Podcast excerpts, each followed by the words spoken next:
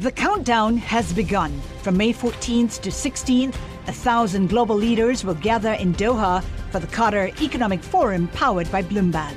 Join heads of state, influential ministers, and leading CEOs to make new connections, gain unique insights, and uncover valuable opportunities in one of the world's most rapidly rising regions. Request your invite for this exclusive event at QatarEconomicForum.com. This is the business of sports. Let's talk Super Bowl and Fox Sports. Guaranteed money isn't necessarily guaranteed. One Major League Soccer owner is leading a $50 million investment. The blurring of the lines between sports team owners and the sports gambling space. Michael Barr. How high can these valuations go? Eben Novy-Williams. Off the field, the NBA has never been buzzier. And the leaders in the sports industry. Major League Baseball Commissioner Rob Manfred. Heidi O'Neill is president of direct to consumer at Nike. Then the race car driver Helio Castroneves. Jared Smith, president of Ticketmaster. Bloomberg Business of Sports from Bloomberg Radio. Hello, I'm Eben Novy-Williams. And I'm Michael Barr, and this is the Bloomberg Business of Sports podcast, where we explore the big money issues in the world of sports. And le- I'm sorry, I, I started laughing eh, because, well, Taiwan has started their baseball season and uh, and other sports are trying to get it going. So, but the stands are empty of people, but they have an idea. So there are a lot of cardboard cutouts and mannequins in the stands uh, because it fooled me. Okay, I, I thought they were real people. I just thought, you know, they just needed a hot dog or two and they were good to go. But uh, you know what? I guess for the TV shot, that's not bad it's funny yeah the you know as we as we start to think about you know what sports around the world are going to look like in the next five or six months if they are indeed happening you know it seems likely that there's going to be sports at least in some places that don't have fans. There already are as you mentioned taiwan baseball as an example. And teams are starting to think about hey what do we do you know maybe fun you know keep people engaged uh, another one, th- this this German soccer club, and I'm going to butcher the name, so I apologize in advance. But Borussia Mönchengladbach, something like that. Um, they, yeah, if you want to take a shot at it, go for it. Um, they are allowing fans to buy cardboard cutouts that will essentially look like them, essentially like full body cardboard cutouts so it can look like they're you know they're in the stands supporting their team uh, whenever those games get back up and running, uh, which I think is both funny and also a fantastic idea. You know, teams right now need to figure out ways to keep their fans engaged at a time when games aren't happening or when they can't go to games themselves. And little things like this, which probably don't cost a particular ton of money to get off the ground, probably doesn't take too many people to figure it out. Things like this actually can make a difference in the aggregate if you can do more of them. It's interesting. The Taiwan deal, uh, it, when you see the cardboard cutouts, you see people in sunglasses and then you see people in masks. So it's, I mean, this is the realism. It's authentic. yeah, I mean, this is it's and the idea with the with the German club is that's a very good idea. It's like if you could just send in a picture of yourself, and they can you know reproduce it and have it set up to where there you are in section eight or wherever. Man, it's it's good. It's a great idea. Absolutely, and and you know we've seen in the past, you know, a lot of teams when they're building new you know new stadiums or new arenas they'll do you know engrave little bricks with people's names for people who you know supported them season ticket holders during the time of transition. You know little things like that i think should be in hyperdrive right now because again you know people are looking for some kind of connection to the teams that they love and the way most people get that connection is by watching games and, and they can't do that right now so, you know, little things on social media, things like cardboard cutouts and stands, you know, I think we're, we're starting to see a little more of it, but I still think that, that most teams, really around the world, but especially here in the U.S., you know, this should be the number one goal for people who are, you know, working in working on, on, on the franchise side right now for NBA, NFL, MLB, and NHL teams. It should be doing little things like this that can keep fans reminded, you know, both emotionally and in the front of their mind that, oh, I like this team, I root for this team, and when, whenever it is that these games pick back up, um, I'm going to be right there supporting them again.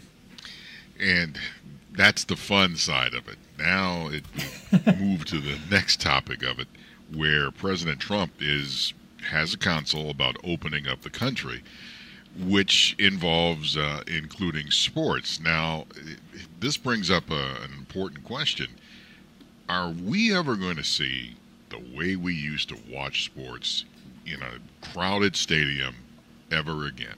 I just wonder. It's it's a good question, and these are the people that are going to be having those conversations. You mentioned you mentioned President Trump's opening the country council. You know, a lot of business leaders in there Jamie Dimon, Tim Cook, Mark Zuckerberg, uh, and also a lot of sports leaders. You know, the, the, the, commissioners of all the major U.S. leagues. Somehow, Mark Emmert, the president of the NCAA, did not get the call to this one either. I don't know if there's something going on there or if it's just coincidence, but he was not on the phone call that Trump had two weeks ago either.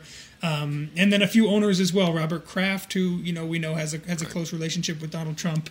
Uh, I believe Jerry Jones and Mark Cuban also mentioned as well. I mean, my takeaway from from this is that it seems very clear that both the president and the powers that be within the U.S. sports uh, enterprise are aligned in their feeling that you know as part of whatever it looks like as the country reopens and whenever it happens in a way that is safe everybody in that kind of cadre wants sports to be a principal part of that equation, right? So you're seeing a lot of conversations from local politicians. We're seeing even some scientists that are presenting data that, that maybe throw some cold water on the idea that sports maybe shouldn't come back or certainly shouldn't have fans in the near term. However, it seems very clear that at the top, top levels, everybody has aligned interests. And those aligned interests are to get sports back up and running in some capacity with or without fans, in stadiums or somewhere else, figure out a way to do it so that they're up and running because everybody seems to feel like it is critically important for the way that the country comes out of this lockdown. we were talking about this earlier. Uh, Charlie Vollmer, extraordinaire producer and engineer. And I, I, wish you had a mic. You can come on in on this because you brought this up. If even if you decide to play all the baseball games in Arizona, now, it seems like a great idea, or at least has some merit, but what happens uh, if you have a weak link involved? What happens if uh, the wife of the groundskeeper, uh, you know, has the virus and then it's spread on that way? Uh, I, this is what I worry about. Until we have a vaccine, what's going to happen? No, it's absolutely it's a, and it's a great point. And and you think about the outcry even on this show we talked about it the last couple weeks. The outcry about UFC's event that they wanted to hold in California uh, over the weekend next weekend. Um, UFC can hold an event, a full event with about 50 people involved total. You know, there's essentially 50 baseball players period in a baseball game, let alone the other 28 teams that you need to move to a certain location, let alone the coaches, the managers, the umpires, the people who are filming the thing.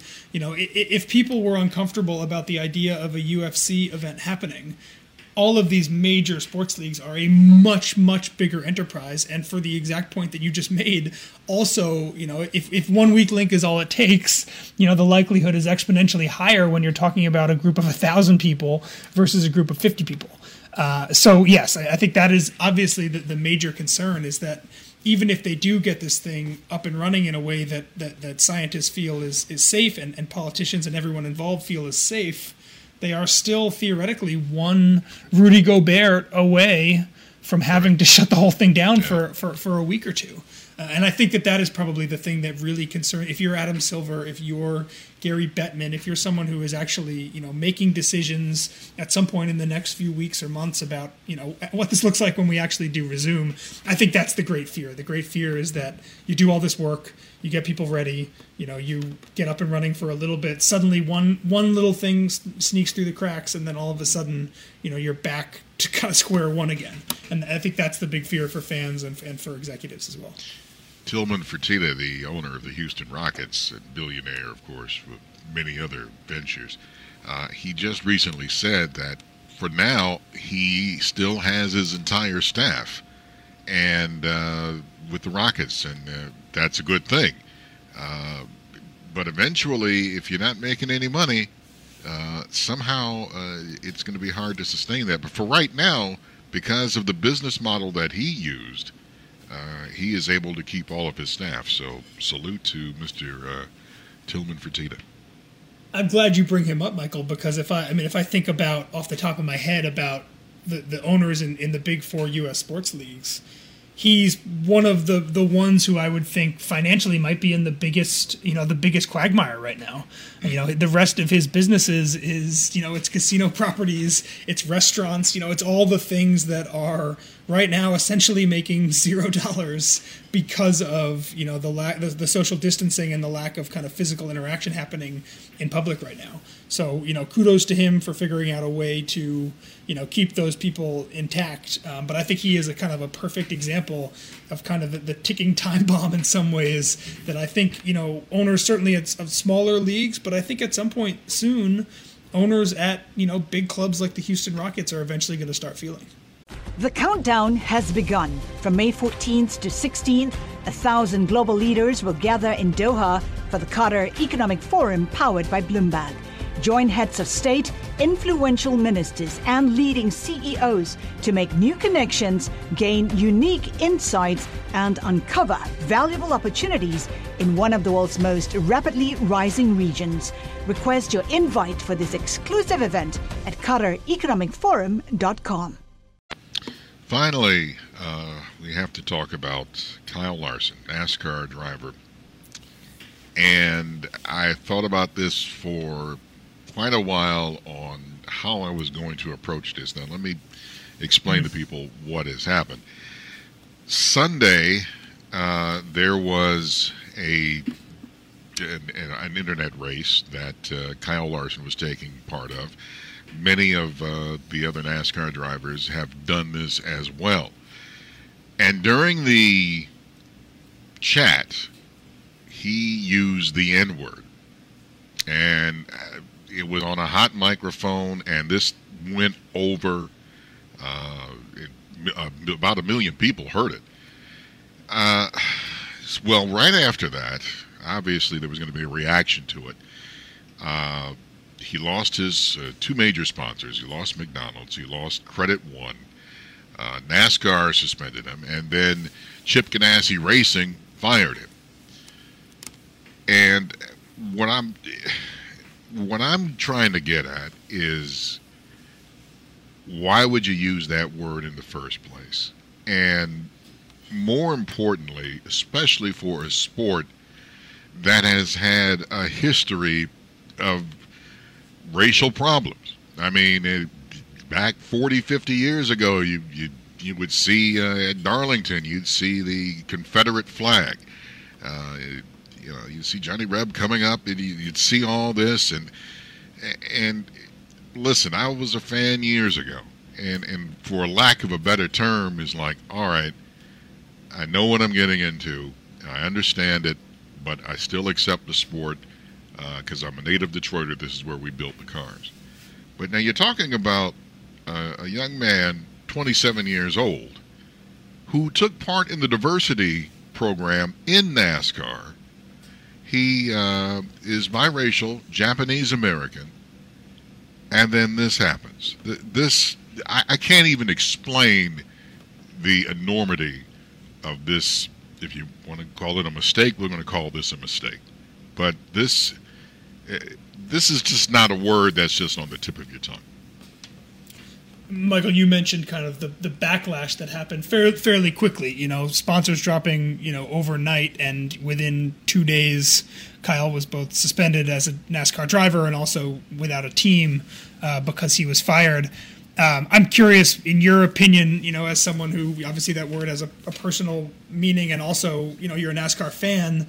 What do you think is the appropriate punishment here? Is is is he persona non grata forever in NASCAR? Do you think is, is if he pops up on another team next year? Is that is that okay? Kind of what do you think about you know Kyle Larson's future as a as a driver? I look at it now. Well, let me start the history. I'm going to answer that question. Let me start about it, uh, the historical part about NASCAR. Wendell Scott was the first full time African American driver in NASCAR.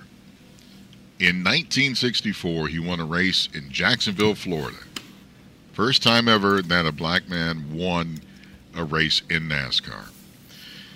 Uh, the track did not want to give him the victory because they were worried about the beauty queen who was in the victory uh, on the victory stand, who was white, and they didn't want to see Wendell Scott kiss a white woman, you know, at the end of the race.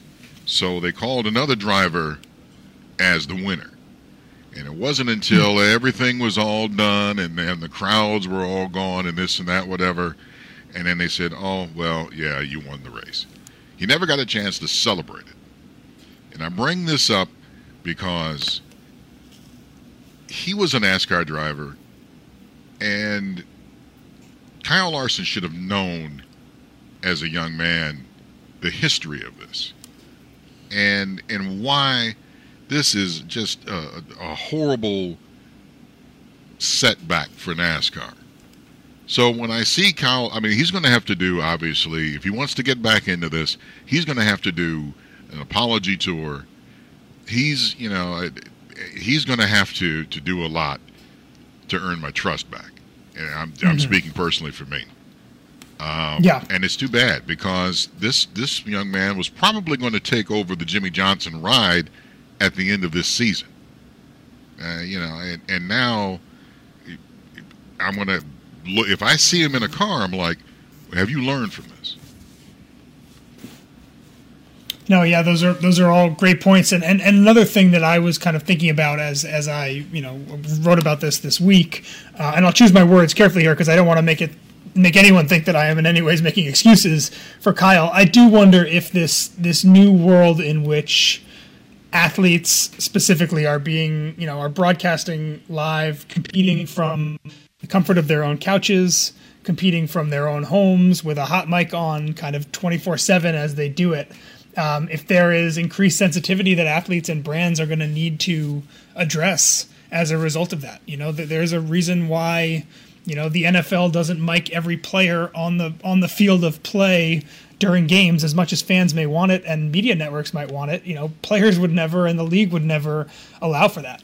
You know i think there's increased sensitivity and and, and bubba watson or bubba wallace who we talked about uh, two weeks ago a nascar driver who you know lost a sponsor because he rage quit during a game you know i don't want to loop him and larson directly together but there are real world consequences for what i think for a lot of people athletes can feel like less consequential scenarios because they're sitting uh, because they're sitting at their homes and not necessarily in front of a big camera at a press conference or in front of a big media scrum with reporters and, and microphones in their face. We'll see how this turns out for Kyle Larson, and uh, definitely I'll have my eyes and ears wide open on this one. Uh, this has been the Bloomberg Business of Sports podcast. I'm Michael Barr, along with Eben Novy-Williams. You can catch us Mondays, Wednesdays, and Thursdays as we talk to the biggest names in sports business. You're listening to Bloomberg Business of Sports on Bloomberg Radio around the world and online wherever you get your podcasts.